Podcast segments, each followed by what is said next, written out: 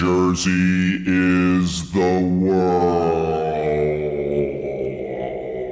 Hi, everybody. Chris Gethard here. Welcome to New Jersey is the World. Just got home from a planning meeting with Carson, Mike D, and Bonaduce. We got together, said, let's figure out the future of New Jersey is the world. What's going to happen 2022? How do we keep making this Patreon, which is already really good at patreon.com slash New Jersey is the world? How do we make it even better? How do we bring more to the table, deliver more to the people who love New Jersey? Well, love to tell you the results of that meeting. Had to cut it short because I had my son with me and he vomited in Carson's house. So we had to ski skedaddle a little early, a little earlier than planned. But man, was the beginning of that meeting good. You know what else is going to be really good? 1226, baby. The day after Christmas, New Jersey is the World Live at House of Independence in Asbury Park. Get your tickets now. I'm hearing that we already sold a big chunk of these things off. Thanks to everybody who's already uh, getting on board. You go to the House of Independence website, get those tickets for the 1226 show because we're going to go big. I'm going to have more info on that in the coming weeks. Now, I'm super psyched about today's episode. There's been a really cool thing. I mean, from the governor to um, Politico reporter Matt Friedman to now, you know, talking to my friend Alexis about Newark. With these interviews I've been doing, they're starting to come and occupy a place on New Jersey as the world. And people are starting to notice, and there's people around New Jersey starting to reach out. I got reached out to by the ACLU, an organization I've always been really impressed by. They said they wanted to have the uh, New Jersey director of the ACLU come talk to us about what's happening with their organization in Jersey. I said, yeah. So, very, very psyched to welcome Amol Sinha to the show. It's a great combo. I'm really proud of it. Talk about what sort of civil liberties related issues are facing Jersey these days. We talk about how you can be in an organization that's that's aiming for for change and and when you're also dealing with a state that notoriously has some very entrenched machine politics as we've talked about here before New Jersey is the world We've talked about sort of what people can be doing to get out there and get active to help this state and help the people in this state. And as always, I'm thinking about the relationship between the cities and the suburbs in this state and what a thoughtful, intelligent human being our uh, esteemed guest was. And I'm super thrilled that we had this conversation, and I really hope you enjoy it. New Jersey is the world, everybody. We were just saying, and, and I want to be clear to uh, I just want to be very respectful and make sure because my last name is a disaster if mispronounced. It's mispronounced Gethard. Amol yeah. Sinha. Uh, Amol Sinha. Sinha. Amol Sinha. Hello. Yeah. Director of the New Jersey ACLU. We're lucky to talk to you. I am lucky to be here. Thanks so much for having me.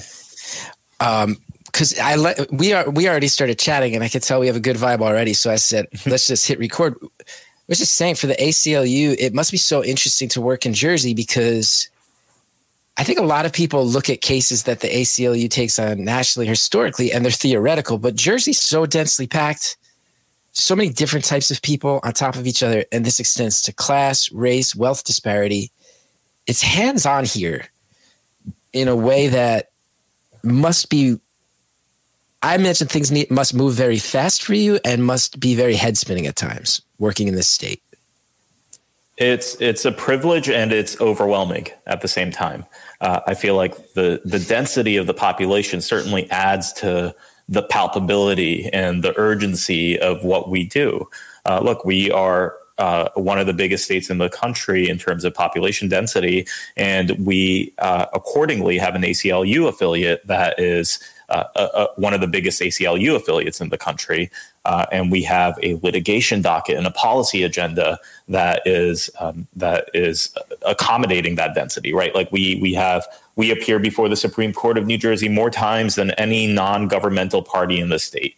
Uh, we did some numbers um, in uh, 2020. We appeared before the Supreme Court in 35 percent of its docket. Uh, which is just huge and fascinating. And I talk to my colleagues all across the country, and they don't have that kind of a relationship with the Supreme Court the way we get to. That is shocking. That's that's a huge amount of time. I had no idea.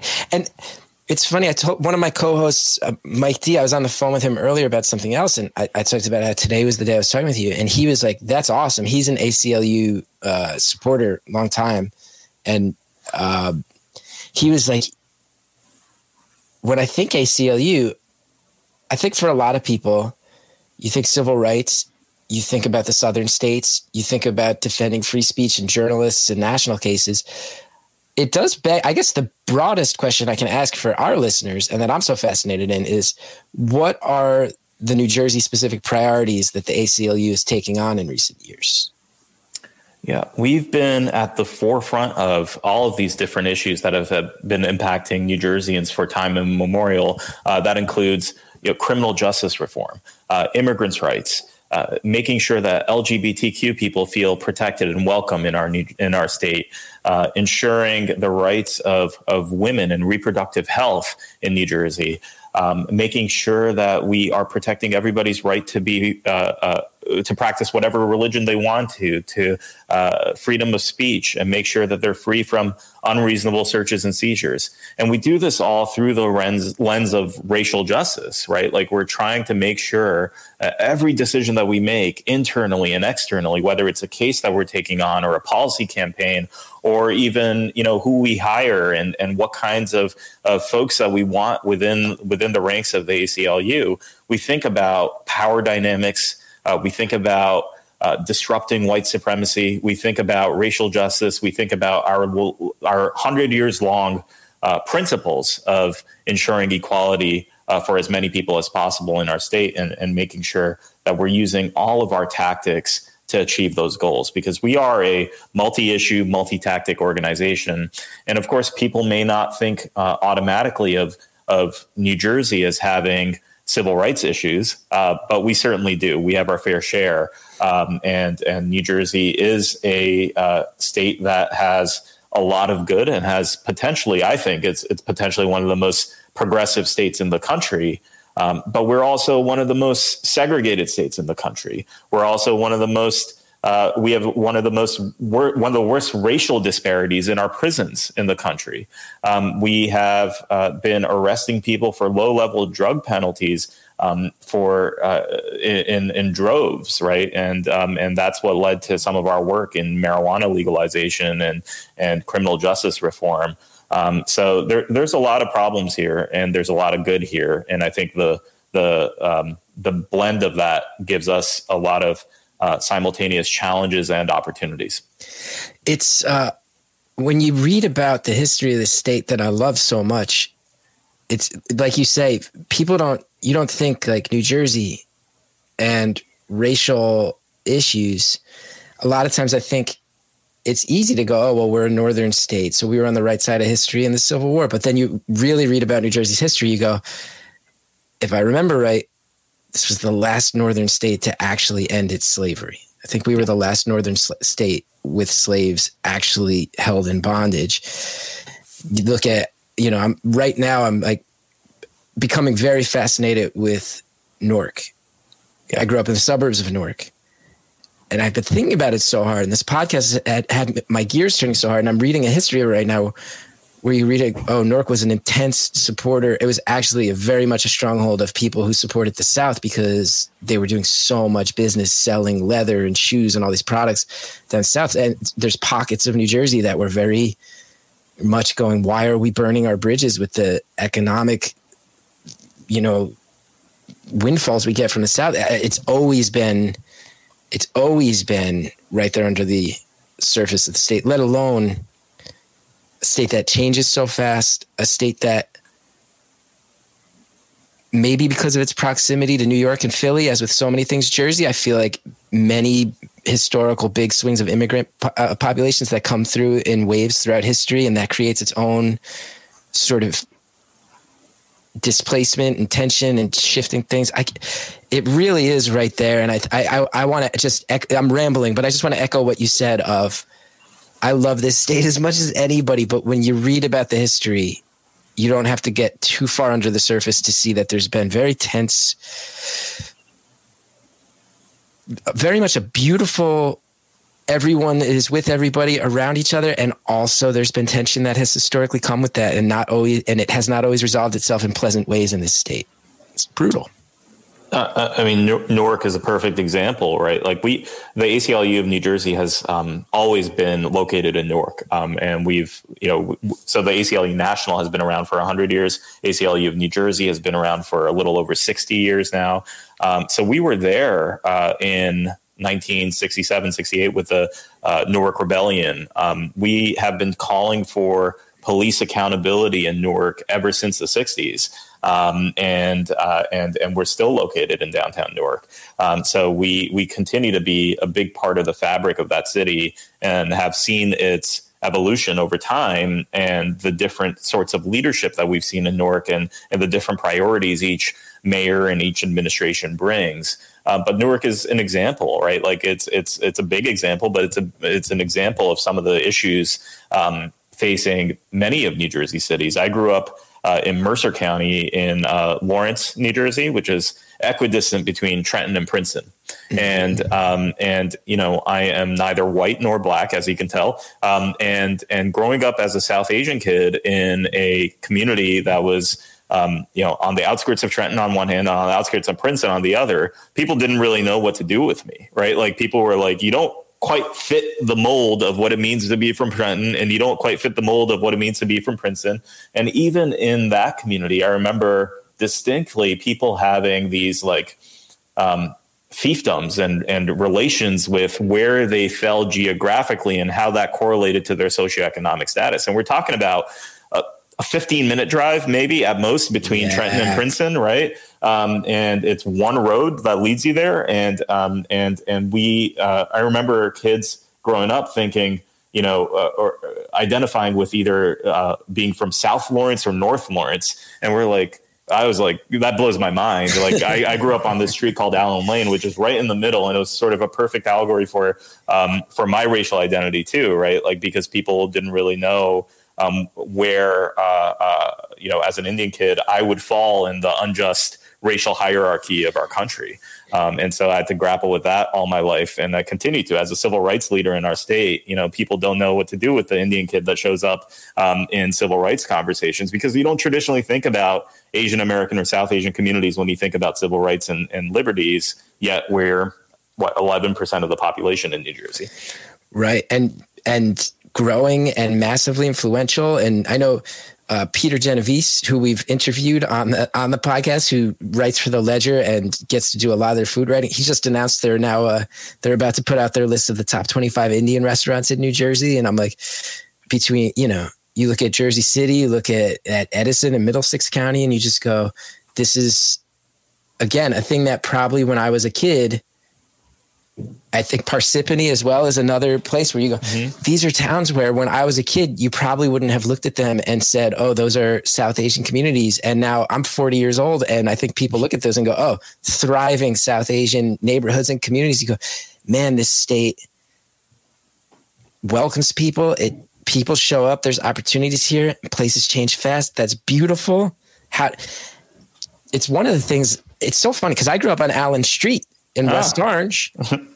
and a very similar thing where that town people even back in the 90s would point to west orange and go it's one of the most diverse towns there's 40 languages spoken in our high school I, I had a diversity in the 90s that people now bring up as like an aspirational goal with the types of people wow. but i think back to how that was handled and how things were not embraced as positives and maybe sometimes ignored instead where you have what you really have is a town that, like you say, if you're in a certain neighborhood, your elementary school was built in the 1800s and it's falling apart. And if you're in a different neighborhood, it was built in the 1960s and it's just a better facility. And it's not fair.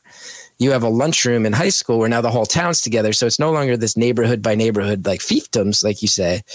But now you're in a lunchroom where there are legitimately some kids who got brand new cars on their 17th birthday and then across the lunchroom. And I'm not saying this, this is not theoretical. This is an actual thing I experienced of, well, there's a table full of kids who have all immigrated from Haiti within the past two years. And some of them are on food assistance at the school and we're in the same lunchroom. Now that should be a beautiful thing. And that should be a source of strength for everybody in that situation. In New Jersey, if we want to talk reality, due to old ways, due to hanging on to stereotypes, due to all sorts of reasons that relate to not wanting to mess up property values and taxes, all this financial nonsense. I don't know that it's it was fully embraced in my era. And I hope that moving forward, this is embraced as the positive that it is and not allowed to be the source of tension that we've seen it so so often become. If that makes sense. Totally. Makes sense. I mean, it, it, has impacts on on um, graduation rates. It has impacts on school funding. It has impacts on social and economic opportunities for kids' lives, and um, and that's really really important. One more point about the South Asian community in the in in the state. Um, you know, the the way I knew that we were um, uh, a population not to mess with was when um, uh, recently, like in the past five years or so, uh, you know, there's a there's a grocery store chain called Patel Brothers. Oh, of um, course, that's everywhere. Uh, and they opened a Patel Brothers in East Windsor, New Jersey, close to where my mom now lives. Uh, it's in the same shopping mall or strip mall, and right next door to a Target. And I was like, we have we have arrived. Yeah, you've arrived. arrived. in the most capitalistic sense of the word. We've arrived. Um, yes. So, uh, but it's uh, you know it's things like that in in a community that um, probably uh, you know 15 years ago did not have um, you know a robust Indian population at all. Um, we now have uh, a, a, huge Indian population. We have um, you know in, just down the street from that Patel Brothers on in Robbinsville is the country's biggest Indian temple, uh, the biggest mandir in the in the country, um, uh, which has its own set of problems. There's a whole bunch of uh, allegations there that uh, that you know we, we don't have to get into, but like there's there's just a lot of stuff happening in this community, both good and bad, and it's growing, and our relevance can't be denied. Um, but I work, um, you know, uh, I, think about my identity every every day, um, and and what it means to be a South Asian kid working on civil rights issues in New Jersey. Um, but uh, uh, you know, I work for the ACLU, which uh, works on behalf of everybody, and we we uh, represent the constitutional rights of everyone, regardless of their racial or religious or other identity. Um, and we want to make sure that we're truly striving towards a, a more equal and more just state. I also wonder. There's always a part of me because I have to ask about the recent election because I'm sure it affects you immensely and what the the ACLU has to just at the very least be keeping up a barometer to see how all these things are affected. I always felt like when Jack Ciattarelli, when you'd watch debates, he'd constantly bring up Parsippany, Parsippany, Parsippany. Mm-hmm. There's always a part of me that finds it so interesting to go. You can when you learn enough about places and then you start to see which places that politicians name drop, you go, oh. they're kind of sending coded messages to different pockets of New Jersey and different communities and different. You're sitting here going, "Oh, you're trying to ally yourselves with X type of person or eh, you know X, Y, and Z type of." It's it's really, it's really so strange to see. Like you feel like when you bring up a certain town, you're pointing to a certain, and it, there's a part of me that watches it and goes, "Oh, right, I've read that there's a real push and pull over the South Asian community and Democrat, Republican. So many small business owners who Republicans appeal to, social justice that Democrats appeal to, and." I know that even nationally, it became a mm-hmm. huge voting block, and there's coded messaging.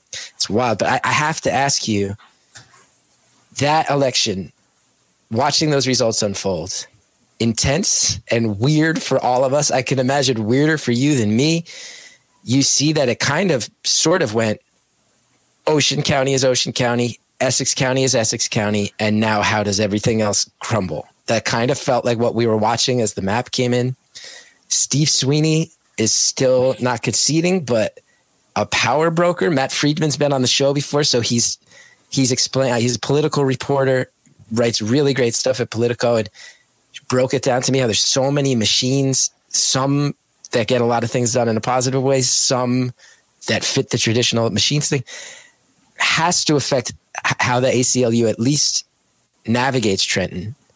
And I'm yeah. wondering, coming out of this election, seeing how things broke, how they were so much closer than we thought, seeing that the dynamics of power shifted so hard with the Sweeney news. How is this affecting ACLU related issues in Jersey right now? Really good question, and I've been thinking about that a lot. Um, well, first of all, uh, just a quick side note: uh, Sweeney conceded two hours ago. He um, did. So yeah. So as of this recording, uh, Sweeney uh, uh, conceded two hours Whoa. ago, um, and so Ed Durr is now the uh, going to be the senator from um, from that district. Um, so how does this affect ACLU issues. Look, ACLU is a nonpartisan organization. So we don't think about it in terms of Democrats and Republicans. We think about it in terms of policy. Uh, where are the policy cards going to fall going forward? Uh, what I'm concerned about is this um, all the reports talked about the election being a narrow one uh, for governor. And, uh, and what we're seeing more and more is that the election wasn't as narrow as initially reported, right? Like we, when we count all the ballots and all that, uh, Murphy is up by something like two and a half to three percent now, and and the margin continues to get bigger. Um, so, and you know, from what I understand, uh, I don't know my history as well as others might, but I think he's the first Democratic governor to be reelected in something like 40 years, or, or, or at least since 1977. Since, that's is what that I right as well. Yeah. Yeah, which is um, w- which is just amazing. So he has, um, you know, overcome a couple of obstacles that he had against him because New Jersey routinely votes for the party that's not in the White House, um, and uh, and for him to to get through that is a, is a big deal. How does this affect us? Um, you know, what I'm concerned most about, what's top of mind, and I'll be perfectly candid, is the uh, implication that the election was somehow a referendum on policy. Um, the implication that we now need to retreat from progressive values because clearly there's a lot of Republicans in the state. Um, and I think that's a mistake. I think it would be a huge mistake for Murphy or anybody else to say we were getting too left and now we need to start reining it in and start thinking about, um, let's be frank, uh, quote unquote white issues, um, and um, and and that really concerns me um, because you know I, have even seen messaging from uh, lawmakers and other folks that say like we're going to start thinking about kitchen table issues and affordability and uh, things like that. And I hope what's not what's uh, uh, not lost here is that look, socioeconomic status and race are inextricably intertwined in this country. Um, and we can't think about affordability and and, uh, and and making sure that cost of living is reasonable for people without putting a racial justice lens on that. Right? Like it's not the people that are the wealthiest that have trouble accessing abortion. It's not people that are the wealthiest that have trouble uh, with the police, right? Like it's it, police accountability affects everybody, but it per, perhaps affects most significantly black and brown people and especially people in poorer communities. Um, so I hope that people don't continue to view the election as a policy referendum. And if we followed that logic, it would mean that the people that lost in the election um, were the pe- the incumbents that lost in the election, excuse me, uh, were people that were the most ardent supporters of progressive policy. And without naming any names, I don't think that's the case. Um, you know, I think what we saw was that, yeah, there was a resurgence of, of right leaning folks in this country and in this state. Um, and, uh, and there was more voter turnout because a base was enthused.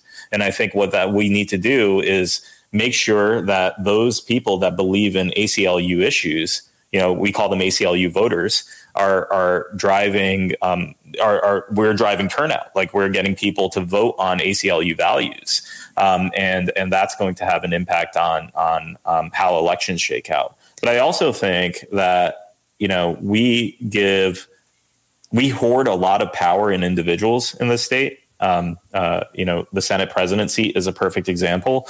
Uh, the Senate president gets to unilaterally decide, in many instances, what uh, legislation gets through. Um, and and that and gets to decide the process behind legislation, gets to decide the subject matter, um, and it's a real powerful position uh, for the legislature.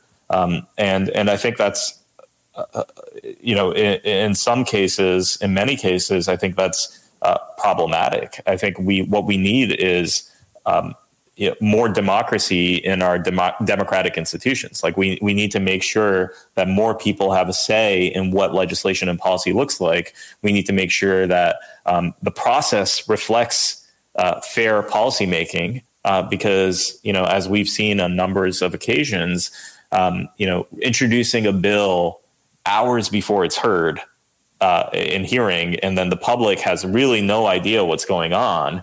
Uh, this happened with marijuana legalization. It's happened with many other issues. Um, it, it's just unfair, right? Like the public needs to be a vocal participant in policymaking in this state, and uh, and we have yet to achieve that. I want to.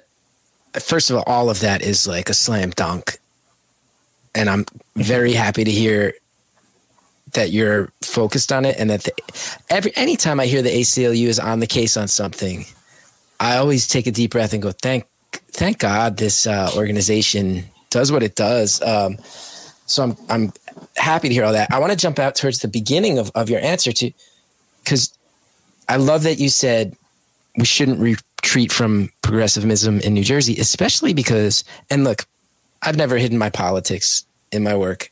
I'm pretty liberal. Um, I'm an artist. Like I, I fit the mold. I'm an Essex County guy. Like, you know, it is what it is. But that being said, one thing you mentioned earlier was policing issues. Historically, in the state, not the best. There's a couple infamous incidents, but there's this phrase that nationally has become so divisive defund the police. Now, I think it's become clear that this has become a politicized phrase, and some people hate it and some people promote it, and it's funny. But if you think about, if you remove that phrase from it and you go, redefine the role of police or restructure how police are funded to allow for different types of policing. These are things that are harder to argue with. And in New Jersey, I think you will know a lot more about this than I do. I've actually read multiple articles suggesting that people look to Camden's policing system as a potential form of restructured policing that people are asking for. And I, I, believe Newark recently had the first year in recent memory where no police discharged their weapon for a year. I may be misremembering yeah. that, but I think two of our largest cities have had some sort of victories with relations between community and the police that people point to. So in Jersey, we're kind of setting the bar. Why would we move backwards on that now? So you're right. Newark had in 2020, uh, there was no officer that discharged a weapon. However, I think it was like the first day of 2021 that somebody did. Um, wow. And uh, and you know, Camden um, was seen as uh, a uh, model for uh, policing when you know a new police chief, Scott Thomson, came into town and um, and took over um, and you know really it, it took some steps in redefining what use of force should look like in that community, uh, and that was really powerful. We were helpful in in advising some of the policies that came out of that moment. Um, but one thing that you know I think could have been better in Camden, and and this is a lesson for every municipality across the state, is um, listening to the residents of that community, right? Like making sure that we are fitting the model of policing to meet the needs of residents in that community. In Newark, um, we have been advocating for, we have been advocating for, and continue to advocate for a robust uh, civilian complaint review board for decades. Decade. This is yeah. a famous issue in Newark, and yeah, town, right. The town has drawn a line and said no civilian review board, which seems to me just as putting politics aside, that seems like a hard thing to argue against, let alone for decades. Well, let me uh, just add a correction there. So the t- the city has been okay with it; they've actually oh, welcomed oh, it. The unions. It's the unions. Yes. yes. yes. Um, so so we um, uh, so long story short. In um, 2011, we petitioned to the Department of Justice to uh, look into Newark's policing practices. Like we we we talked about, we filed a complaint with the Department of Justice um, asking them to investigate because there was a lot of police force being used. There was a lot of racial discrimination. There was a lot of profiling. Uh, we documented hundreds of instances of, of uh, uh, police misconduct uh, that went unaddressed. Um, there was zero transparency. Um, you know, internal affairs complaints, if they were sustained, uh, were sustained a fraction of the time, like one in hundreds would be sustained. Um, and this was something that we thought was really problematic. So we we went to the Department of Justice um, and to the Civil Rights Division of the Department of Justice, which was pretty robust under Obama, and they used a tool called a consent decree to enter into an agreement with the uh, with the uh, city in question. And so, after years of investigation, the Department of Justice entered into a consent, consent decree with Newark.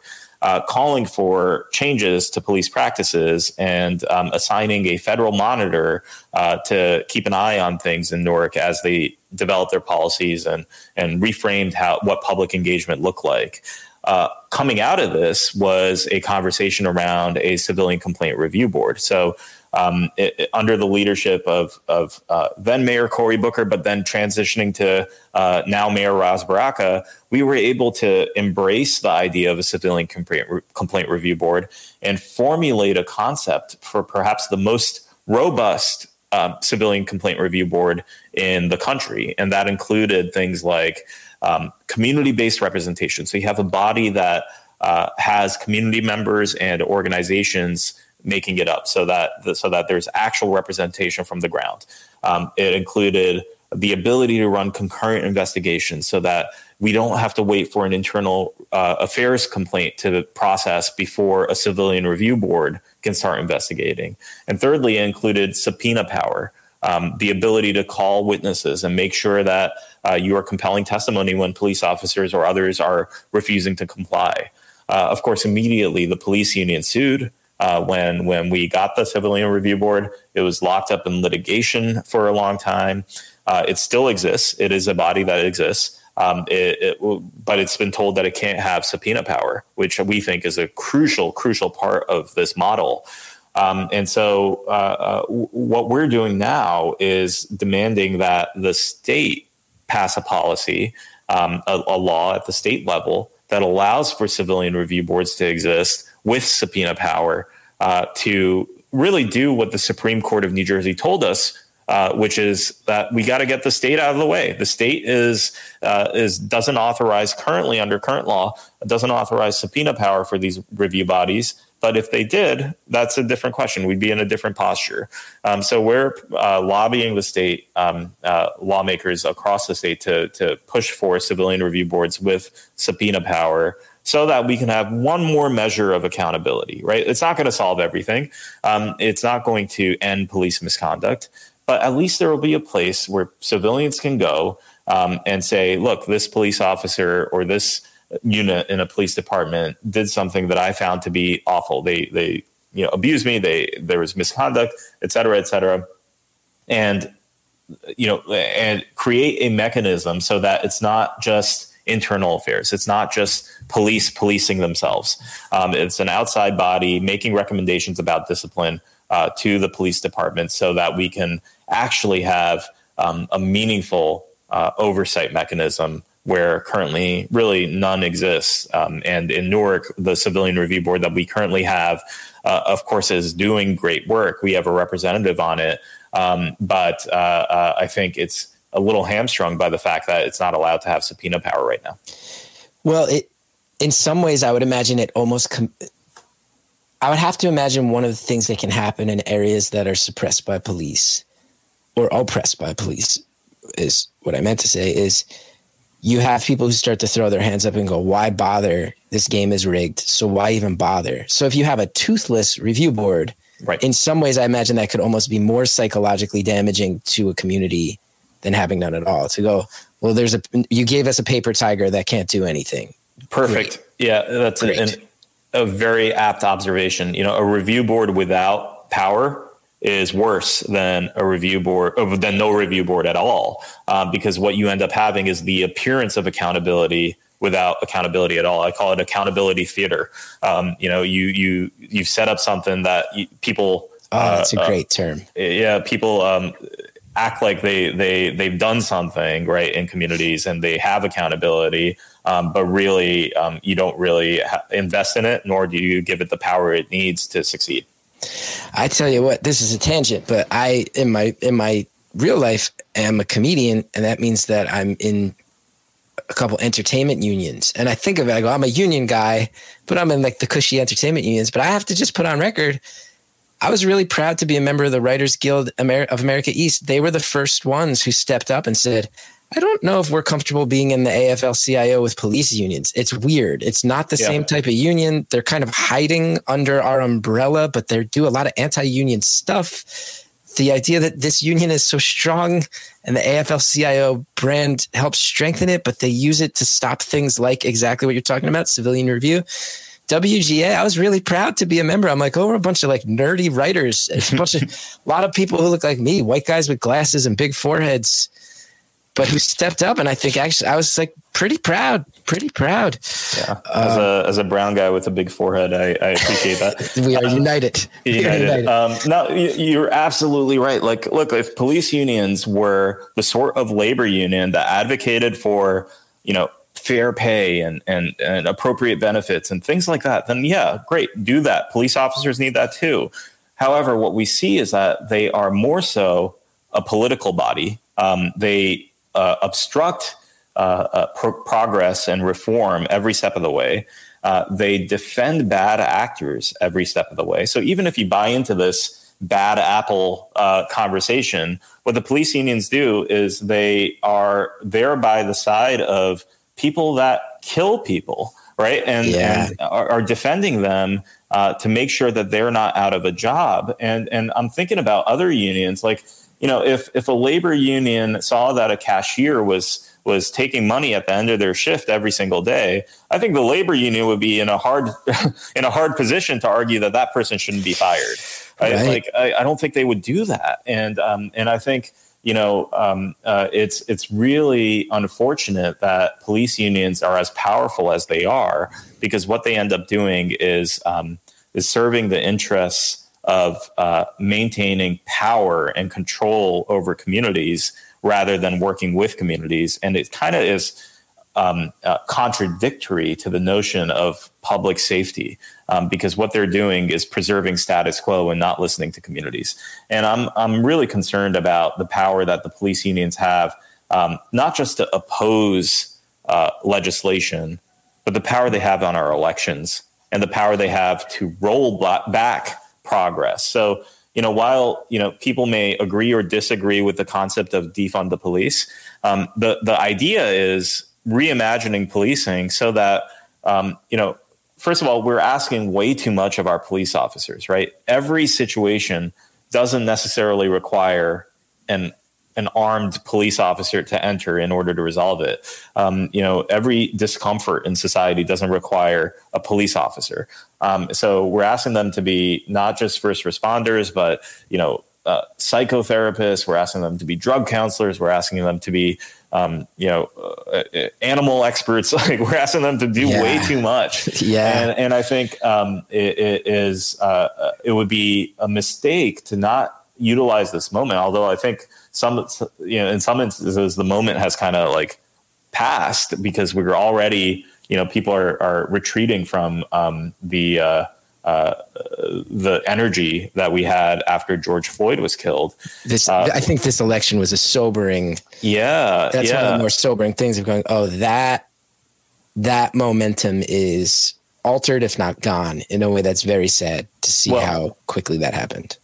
I was talking to a friend of mine who is um, who, who, who is a representative in a municipality, and he was telling me that uh, uh, look, when they do the municipal budget, they are able to transfer a dollar from any department to another department or cut funding to any department except for policing. They cannot touch yeah. the police budget. And that to me is not just, you know, forget about social justice, right? It's just bad budgeting. It's bad fiscal policy. If you have any department that doesn't have accountability for every dollar spent, then we're making a mistake. Um, so what we need to do is scrutinize police budgets and think about exactly where it is that we're spending money uh, and what that means. What are the life affirming resources that we can invest in so that we don't have some of these bad outcomes that we're seeing across the state and across the country? Um, and, and maybe we'd be better off if we invested in social workers or first responders that were trained to deal with emotionally disturbed people, um, you know, and, uh, and, and people that actually, you know, sometimes all, all somebody needs is a tow truck, right? Like they, they may Right. not need Right. a police officer to handle a situation. And so often we've seen, you know, that need for a tow truck escalate into somebody dying. Um, and that's a, that's a problem. And one thing that is so true in New Jersey that I've heard quoted, um, I I think again a divisive name. I, I believe my former rep when I lived in Queens, Alexandria Ocasio Cortez said, one thing you have to keep in mind is when you're breaking down the system, it's not revolutionary. It actually probably feels familiar to so many people listening to it because it's what a lot of the suburbs already have. Like when I, I, I had a bat in my attic. We thought we heard something up there. I call the town. I go, "Can I have the eh, number for animal control?" They go, "We don't actually have our own animal control. We'll send an officer." Officer shows up. He sticks his head in my attic. He goes, "I don't see anything, but here's who we contract for animal control. Give him a call. this is who the town uses." I don't hate that cop. I'm not an irrational person. I don't think that that. co- I also think he probably doesn't need to be handling the bat in my attic, and he sent out there uh, as a token gesture, and then he just hands me the number for animal control. That's weird. Like, but that's what life is like where I live out in the sticks in Morris County now. Mm-hmm. It's one of those things too, and it's so pronounced in Jersey. To, like you said, policing in Trenton is way different than policing in Princeton. Yeah. And if you want to pretend it's not, you are being obtuse for whatever deep seated stuff you're not ready to you're not ready to vomit up this thing and excise it from the system yet. I grew up in Essex County and I'm sorry. Everybody knows the way police are treating teenage kids in Irvington and East Orange is different than they're treating teenage kids in Short Hills and Livingston and the Caldwells. It's just, and if you don't want to admit that that's true, you're not ready to have a real conversation. Let me give you an example real quick. I mean, of, of your point.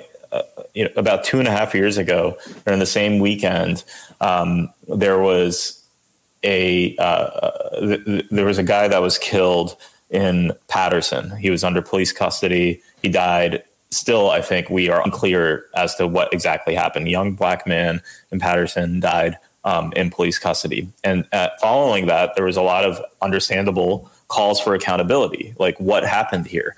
Um, and so Black Lives Matter Paterson uh, led these protests outside of City Hall in Paterson, and they were um, uh, leading these this week long of action, right? Like this this these events day after day, uh, culminating in one weekend on a Saturday when that Saturday there was also a, uh counter protest in Princeton, New Jersey, um, uh, that was counter to uh, an announcement that there was going to be some sort of like neo-Nazi group or something like that protesting in Princeton, right? Like there were there were these flyers all over Princeton that said it's okay to be white. Join us in this like in this uh, protest. Anyway, so the community in Princeton beautifully, rightfully, organized this counter protest to what they thought was going to happen there, um, and um, and uh, long story short, the neo Nazis or the white supremacists never showed up in Princeton, but there was this awesome uh, display of thousands of people coming together uh, with signs um, saying the same things that were being said in Paterson no justice, no peace. Uh, there was some chance of F the police that were happening. Um, and there was a lot of energy and solidarity around diversity and unity in Princeton. Meanwhile, in Paterson, same activity was happening, right? Protests were occurring. People were chanting "No justice, no peace," and they were marching from the uh, city hall uh, to the police station. And immediately, they get swarmed by police officers, uh, and the Black Lives Matter leaders uh, were arrested, and we're now representing them in a First Amendment case um, because they were arrested for what we think is constitutionally protected activity, protesting in public. Nobody got arrested in Princeton. Uh, the police actually set up barricades um, because they knew that there was going to be a, a, big demonstration, and they set up barricades and let people onto public streets where cars were supposed to be, and they closed roads so that people could protest. That didn't happen in Paterson, even though they knew that there was a week of protests, and they knew that uh, people were were uh, uh, feeling something, and they needed a, a space to express it. Um, and so, what we have in New Jersey is Princeton, which is one of the more white and more affluent communities in the country. uh, being able to engage in their First Amendment protected activity. The Paterson, one of the poorest and uh, most uh, Black and Arab and Latinx communities in the country, unable to have the same First Amendment rights. And so, this notion that we have that everybody has constitutional rights, everybody's protected, sometimes those constitutional rights, you know, they don't occur in a vacuum. They they are dependent on who you are, the message that you are delivering and the money that you have. And um, and we're here as the ACLU to disrupt that a little bit because, as we know, um, you know, w- we cannot have a fair and just state unless everybody can participate in it. Now, here this segues perfectly into something that I've been kind of quietly obsessing over. And I love that we're talking right now because it's been on my mind and it ties into exactly what you're talking about. So almost similar, like we we had moved back to Jersey. Um, everything happened with George Floyd. My wife and I, we had been in the city in Queens, in this Jackson Heights, politically engaged mm-hmm. neighborhood. We're going, oh man, we would be protesting. We got to find protests. I went to one in Morristown. Um, I was very, very happy I got to go. And then my wife goes on a different, because we had a baby too, so we can't leave the house at the same time because you, know, you, can't get babysitters, COVID, blah, blah, blah. My wife goes, I found one, but she doesn't know Jersey like I do. She didn't grow up here. She goes, it's in Millburn. I went, mm. there's a Black Lives Matter protest in Millburn. I go, this makes me feel like something's actually happening. Because mm-hmm. if it's extending as far as Millburn, I mean, Millburn and Short Hills, everybody knows the Short Hills Mall. This yeah. is an affluent area. I go, okay, that's this is potentially huge if protests are reaching Millburn over a man being murdered in Minneapolis. That's yeah. wild. Now, here's the next question. I bring up Millburn, part of Essex County. You bring up Princeton and Paterson. I feel like so many of the things that you mention up top as far as the ACLU's priorities, they extend to everybody. But as we keep saying, they are most problematic in some of our cities. We're also in this weird state where, like, that protest in Millburn, those protesters are maybe a 15 to 20 minute drive from a protest in Newark. Mm-hmm. There's areas of Paterson where the suburbs right next door are pretty affluent. Mm-hmm. I fundamentally believe that I am part of a generation of New Jerseyans who were taught to fear the cities of New Jersey. I think Jersey City has had its gentrification, its Brooklyn vibe. So I'll leave Jersey City out of it. I think it's a different case study at this point. But Newark, Paterson, Camden, Trenton, they have a lot in common. They also have schools that have suffered. They have drinking water issues that have suffered. They have police issues that the suburbs don't have. A lot of the things you listed up top. You want to talk marijuana legalization? I, I would argue probably is going to affect a lot of decriminalization is going to affect a lot more people in the urban areas than the suburbs. Is not rocket science. I fundamentally believe that if we could reframe and repair the relationships between those four cities and their suburbs, New Jersey would have a renaissance culturally, economically. It's something I wonder if you thought about. The white flight that placed a lot of people with roots in those cities, just outside of those cities. And then, like in the Newark Rebellion case, literally the bridges were drawn up. I believe it was in Harrison. They literally put the drawbridges up so people couldn't get there during the when there was rioting happening. Yeah. How do we get the people who care to go to the cities to care? The cities are 15 minutes away. How, if those people, if the Paterson police were messing with people who it was later revealed didn't live in Paterson, but they lived 15 minutes away from Paterson. these are the people who, and it's not right, but those people getting put in a Paterson holding cell generates a lot of negative news and a lot of disruption because it's not self-contained in Paterson where we're allowed to look the other way. Does that make sense? Yeah, I mean, I, the question certainly does. Um, you know, when I'm one of my biggest regrets is uh, uh, I, I, when I was in college, I wanted to study um, uh, uh, journalism and economics, and that's what I pursued. But then later in college, um, I was like, I should have studied urban studies and anthropology um, because the question that you're asking about is is a little bit of both of those. Um, because I, what the question to me is, how do you create meaningful relationships with cities and suburbs and the people in each? Um, and how do you make sure that you know there there there are a lot of people that are going into Newark right now, moving there, um, and and how do you make sure it's not uh, uh, you know carpetbaggery, right? Like how do you make sure it's right. not? Uh, it's I talked not, with the governor about this when we yeah. interviewed him on the show, and it was I, have brought it up too in another interview I did with a friend of mine from Newark. He had an answer I loved where he was like, so many people left that city that the infrastructure's there and we feel like that infrastructure is waiting for people and we don't need to display. And I, I was like, okay, I'll buy it. I hope it happens. It's a good answer. I hope it happens.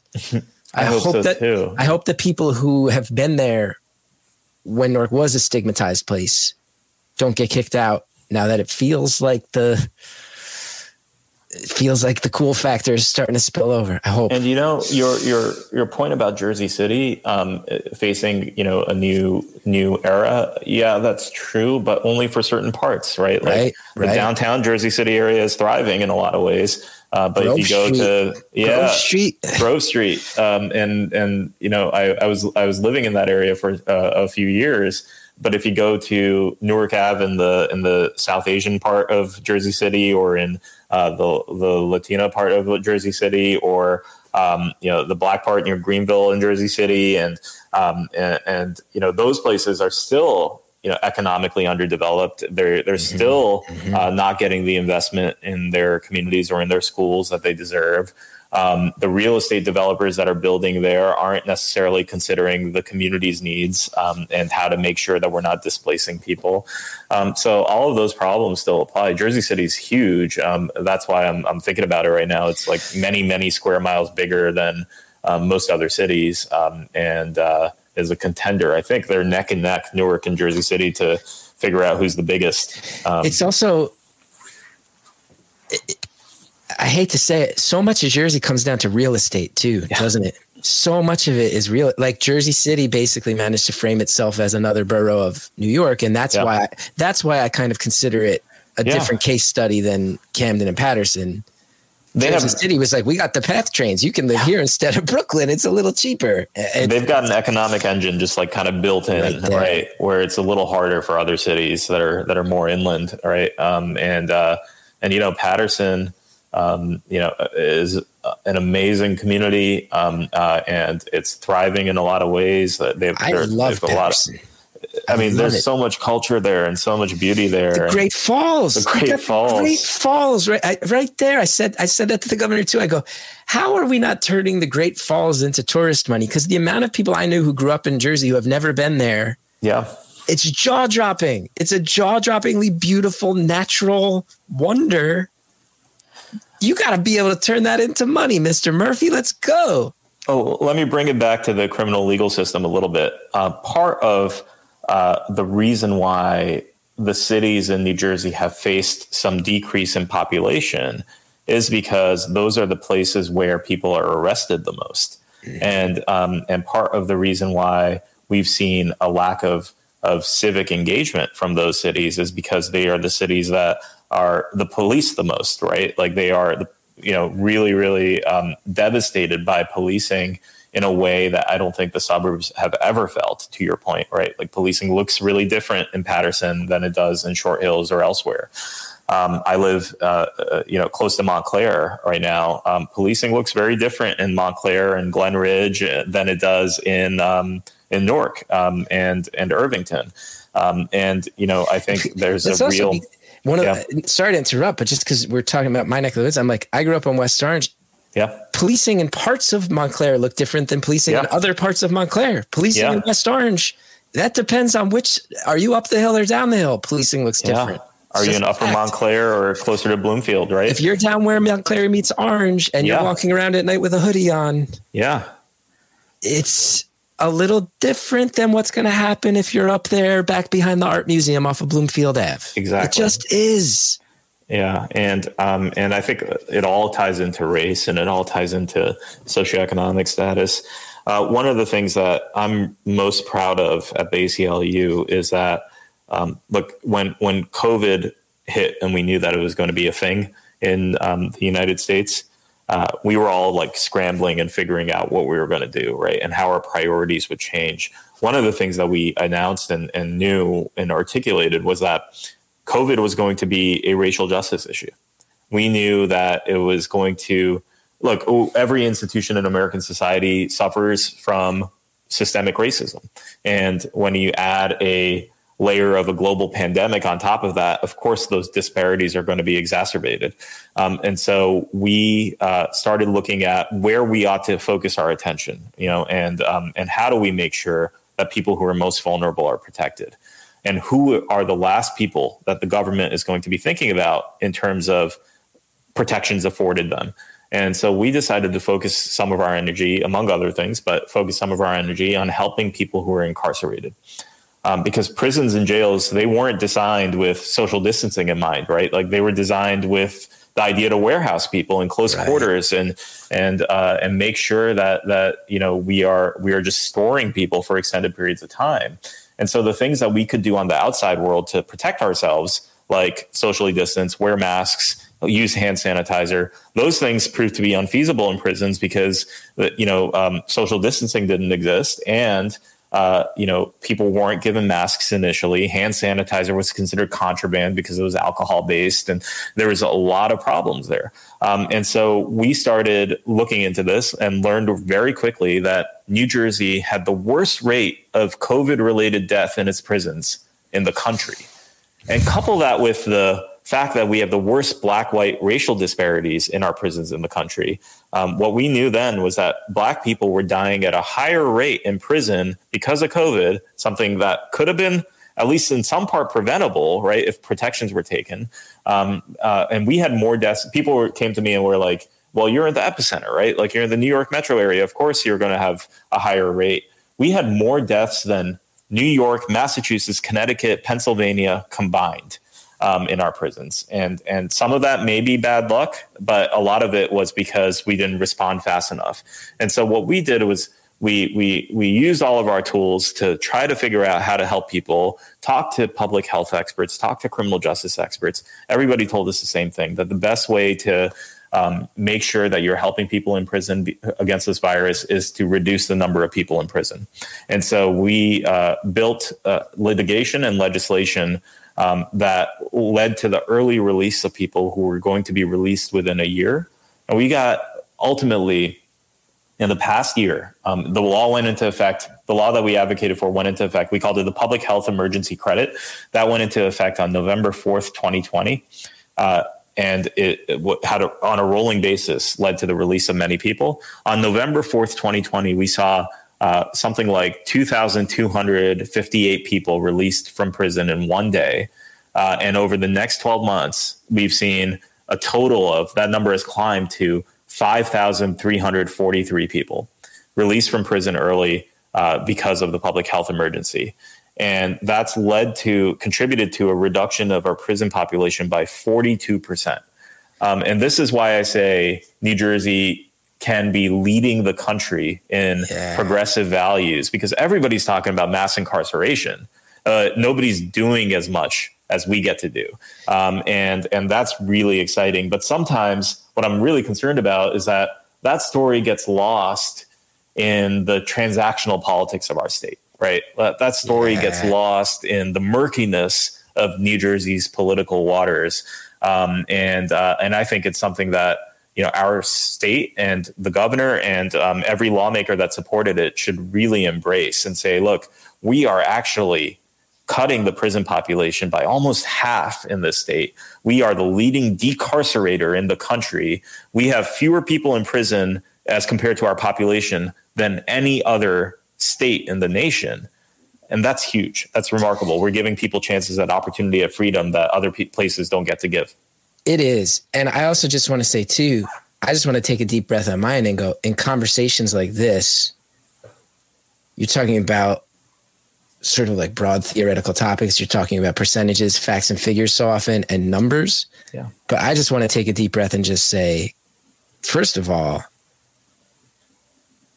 thank you, and I hope that you also, I hope that you and your and your teams at the ACLU also get time to slow down in this meat grinder of a state. Because when you say oh there's 5000 people they were going to be released from prison we managed to get some stuff through that allowed them to have their cases reviewed early. They were able to go to physically safer places during covid. Like that's very real.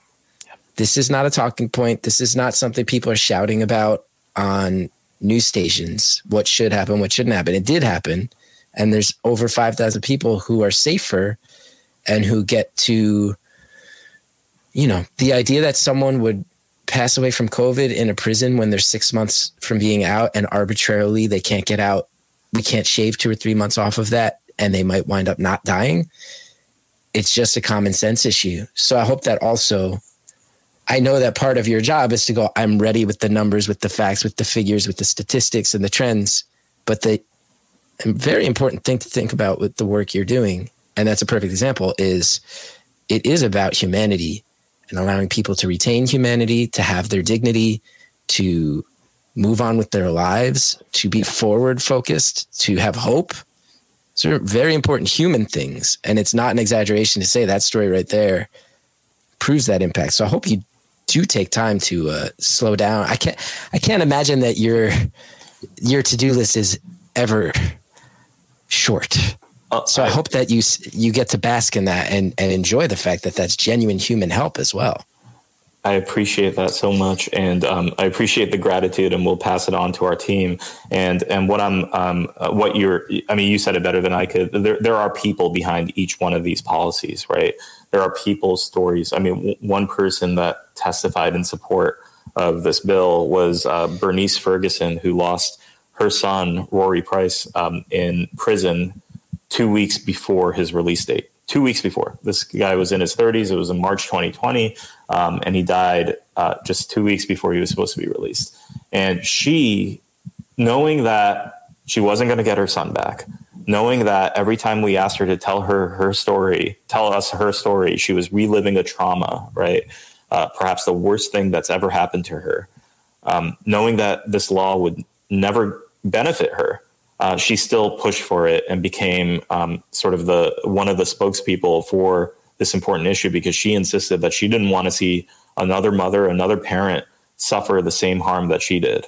Um, and and that's incredibly powerful, right? Like it, you can have ACLU lawyers talking numbers all day, um, but confronting a mother who's lost her son and asking for some reform um, is really, really hard to contend with. And um, and when she testified, there wasn't a dry eye in the room. I can't imagine. And then the cynical mindset is for people to go, well, why is it? Why are we? So prisoners get to go free early. These you go, no, these are humans. These are people's children, people's siblings, spouses. And then the other important thing too that I have to point out, and again, you know much better than I do, feels to me like one of the important things to remember is well, it doesn't stop there. Yeah. You also go, how do we make people with felony convictions feel like they can participate with their voting rights? How do we? There's a business. Their name has randomly come up on our show a couple times. Uh, Ironbound Farms. They make hard cider and they run a farm. Um, I believe in Morris or Hunterdon County. I'm blanking. But people reached out to me after they were mentioned on our show and they were like, you got to read up on what these people are doing because the owner prioritizes trying to teach farming and give farming jobs to people who have convictions on their record. You go, okay, well, that's it's not just free people, it's go free them a few months early. They still paid their penance, which seems yeah. very important. No one's denying that you, there's things that you do in life that send you to prison. But if you are looking to be reformed, you're looking to move on with your life, how do we make sure you can find employment? How do you make sure you feel like you can participate in political systems, in unions? And one thing about New Jersey that's really profound. It came up on the show a few weeks ago. I forget in what episode, some random episode where we were doing some dumb comedy stuff where one of my co-hosts mentioned this idea of in New Jersey, we're all on top of each other. Yeah. You don't get to pretend that other types of people don't exist. And sometimes you have to make an active effort to make sure that people are allowed to hold their heads up high. People are allowed to maintain their dignity. It goes a long way. Someone two weeks out in prison in their 30s passing away because arbitrarily that was the date set and there's no compassion ability to review that and say can we this person is a sterling record and we're not going to get them out of like get them out of here. Let them go live their life. It's about humi- humanity compassion and dignity and in this state you you see each other. We're too visible to each other. Like i said any public high school many not any many, many public high schools in this state. You got the rich kids, you got the poor kids, you got white kids, black kids, you got every type of person. We learn from this state how to be around other types of people. And I think it becomes vitally important that part of that process goes how do we set the standards for allowing progress to happen, specifically in the form of people being able to live lives where they feel active and dignified in their pursuit to live a good life and feed their families and all these other things that are basic. And that's the type of thing that your example about getting those 5,000 plus people out is really impactful. Now, I got to ask you, I don't want to I don't want to take up too much more of your time. A couple I got two final questions. Here's one of them. One of the popular dialogues right now in New Jersey politics is for all the national headlines about what happened in the New Jersey election, there's a lot of people going, Murphy's back and Sweeney's gone. that might lead to some of the most progressivism possible in New Jersey because I'm sure the inner machinations of it are not as simple as this, but popular dialogue of observers of New Jersey politics is that Steve Sweeney was actually sometimes an obstructionist to progressive legislation. I, imagine you have to have some opinion on this. I do. And it goes back to the point I made earlier about the role of the Senate president and how important it is, right? The Senate president can unilaterally decide uh, what legislation to move forward and what not to move forward. And I think um, when you have a combination of power dynamics where um, each individual, whether it's the governor and or the Senate president, trying to vie for the position of the most powerful person in New Jersey, you get a messy situation and competitiveness that doesn't really uh, amount to productivity. And and so what I think the opportunity is here, whoever the next Senate president is, um, they have an opportunity to press reset and say, look, I am not going to use this to stroke my ego. I am not going to use this position to deny progressive legislation. I'm not going to use this position to deny access to civic engagement for people. What I'm going to do is create processes that are fair. We're going to post bills. Here are some concrete things they can do. We're going to post bills a week before they are heard, so that they the public can view them and um, and understand what they do. Uh, we are not going to cancel hearings on a moment's notice. Uh, because we need to make sure that the public has the ability to voice their concerns. Uh, we're going to make sure that a budget process for the state is fair and transparent, and it's not just three men in a room making decisions on behalf of nine million people. Um, and and those are some things that I think that the Senate president, uh, whoever it is next, can embrace um, to allow for progress to move forward. And I don't mean progress in terms of ideology, right? I'm not talking about progressive. I'm talking about progress in terms of making sure that processes are fair. Um, and and look, however the cards may fall, whether or not we enact uh, policy that is progressive um, is another question, and we will fight for those things as the ACLU. Uh, but doing so, you know, denying a policy without a fair process feels far worse than winning a policy uh, uh, with a um, I don't know, I messed up, messed up my thing here, but I'm just saying, like you know, making sure that processes are fair is um, is absolutely paramount because otherwise everybody's going to be left questioning as uh, uh, you know who made the decision um, and who are the power structures that we need to appease in order to get our thing, whatever that thing is next, and making sure that a fair policy process exists will allow for policies that people feel confident in. I love it. the idea that one person in the state senate has the ability to just turn the whole machine off. Like, yeah. and I don't mean political machine. I mean like they can literally say like, all right, we're closed for the day. Goodbye. Yeah. And I have to imagine there's probably, I have to, as you describe this, I'm going, oh, are there so many times where you've traveled to Trenton because you're ready for something to actually happen, and then you get all the way to Trenton and they're like, nope, not happening today. Go home. Dozens. I mean, it has so to be the most times. frustrating thing in the world so many times where hearings have been canceled. You know, we we you know, the marijuana legalization fight is is is a perfect example of this, where we had. Uh, we were trying to get this done through legislation. We we got it done through the ballot question. We led that campaign as the ACLU. We we um, uh, then had to enact legislation to implement the ballot question. Um, and every step of the way, we were met with obstacles. And that obstacle, those obstacles included uh, things like you know dropping 250 pages of amendments on a Friday night for a hearing on Monday morning, or and then canceling that hearing because they had more amendments that they wanted to consider, and they didn't consider those amendments until the next Friday for the next Monday's hearing.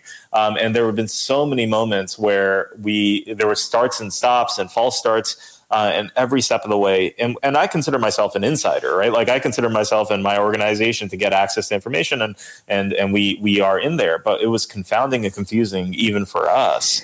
Um, so I can't imagine that the average New Jerseyan was feeling good about their elected representatives or the legislature actually representing their interests. And and again, so many things where you erode public trust and people just go, why bother trying?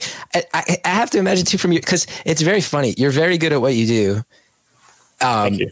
And there's clearly relationships you need to maintain and professional. I'm, I'm a comedian and I'm just an idiot with an American studies degree from Rutgers with a podcast. So it's like, I also sit here and go, when I connect the dots, I go, if you're pushing for something and Steve Sweeney goes, fine, here's 250 pages on it on Friday, be ready 8 a.m. Monday it's hard not to feel like you're being sent a message of, hey, you annoyed Steve Sweeney, so he's decided to fuck up your weekend. Like it's hard to not. I have to imagine there are many people, ACLU or otherwise, people who are trying to get things done, going, I'm just trying to get a thing done, and the process is arbitrary and up to power brokers. So, and and I learned from talking with Matt Friedman too, like power broker. It's not just Steve Sweeney; they're all over the state. They're all over. Little, micro like in Essex County, and a lot of people in Essex County. I'm an Essex County guy, like I said, like Joe DiVincenzo the, runs Essex. This is so well. We're not even trying to hide it, but you don't want to piss that guy off. And if you piss him off, your life could just be harder if you're trying to get things done.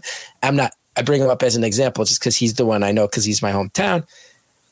But the the idea that the machines are built in a way where individual people's whims and desires can dictate stuff. is not how it should be and also too much power at the top. Oh yeah, can't have yeah. it. Can't have it. And it's also I'll also say another thing too. You had said earlier some version of people's egos, people's individual interests or agenda shouldn't define this. Another sad thing that disenfranchises New Jersey voters and makes us all feel like, well, why do we bother with these people? Is the other side of Jersey politics, which too is I think you're diplomatic and not also mentioning like a reputation of corruption in our government as well, of people who want to line their own pockets at times as well, which sadly there have been many cases. And I think it has eroded some public trust in the state. I think that we all kind of laugh about the machine politics, but there's also a dark undercurrent of, well, then every few years when you read about a public official in some pension bust or handing out no show jobs or this, and you go, when we're talking about police reform or prison reform, when we're going, hey, the voters of this state voted to legalize marijuana, why hasn't it happened yet? And then you also have politicians where maybe the public dialogue is they're a bunch of crooks. That's a very, very, very bad combination for a healthy and active, engaged voter. And, you know, let me be real about it for a second. There are people in the legislature who are principled, who care deeply about their public service, who want to do right, uh, want to do good things. I mean, we had sponsors for that public health credit bill, right? Like those were Senator Nellie Pou and, and, Assemblyman Raj Mukherji were amazing leaders. Uh, I'll call them out by name, right? Like they were amazing leaders to get that through, and they were super principled and got it done. Um, it's it's just unfortunate that that kind of leadership is like a footnote to the bigger picture of murkiness and, um, and yeah. potential corruption in New Jersey politics because there are good people here um, that are doing the right thing, not trying to line their pockets, not trying to look out for their own selves, look out for community interests and represent their constituents. Um, and unfortunately, you know, um, it, it, gets uh, uh, outshined by uh, some of the problems that we have in our state. It's a bummer, and and the last thing I want to do is wind up on the bad side of George Norcross. I hope I remain a small enough fish that he never hears my name. But when you hear, oh, who controls New Jersey politics, and you find out, oh, it's a guy who's not even an elected official from South Jersey who has this massive sway over the whole state, never been elected, and kind of runs the joint. And so you go, that's bizarre. And it makes me feel like, as an individual voter, I don't have much real impact. And all of that corrodes public trust. It's not good. It's not good. So, uh, oh, look, again, I hope. And again, uh, Mr. Norcross, I'm sure you're a great guy with money to throw around, and I'm sure it's all just to fuel causes you believe it. Great, great, great, great, great, great. It's a little weird to hear how this state runs and that everybody knows it and it's accepted. It's weird. I hope um, you know some results from this election were a bit of a wake up call that that kind of dynamic doesn't work, um, and um, and and hopefully people are rethinking what kind of democracy we want to be in New Jersey. Um, should we be one that is rigged? Or should we be one that is fair? Because even in the face of, you know, I'm not suggesting that it was rigged, but in, even in the face of machine politics, um, you know, New Jersey w- faced a really tough election for some some seats, and um, mm-hmm. and it's because of voter turnout, right? Like it's because people turned out, regardless of how they believe, people turned out, um, and um, and that's a really important thing. And and I'll, it'll go go back to my very first point about this election. Um, people turned out because they believed in um, uh, standing up for their principles uh, and making sure that they voted accordingly uh, in in in the progressive side of things, um, we need to make sure that we embrace those progressive principles so that whenever the next election is, you know, people can trust that they're voting for people that uh, believe the same things they do. Right? Be a voter uh, that cares deeply about your uh, uh, not just who your politicians are, but what policies they will promote uh, and be a politician that embraces the policies and doesn't like do so grudgingly or or like you know accept things because they are uh, just happening in our state and and embrace them in your talking points. And there will be a happy marriage between the voters and the people that represent them. Otherwise we're going to continue to see elections that um, that you know really scare those in power. And uh, i don't know if that's all that bad of a thing. Yeah it's a wake-up call. Now just in closing, I have, first of all, I'm I'm finding myself very inspired by this conversation. I hope listeners as well. On a personal level, thanks for letting me pretend to be smart. Like I'm uh, bringing up random stuff I've read about, and you're not even. You know, I literally took a college class where I raised a goat at Cook College. Like I'm not. I am. I am an interested person, and it, it's kind of you to uh, treat me as an equal in this conversation because you're a thousand times smarter than I am and more experienced. And I thank you for it. You are and smart, Chris. You, I, you, wear glasses. I do wear glasses. That's true. That's true.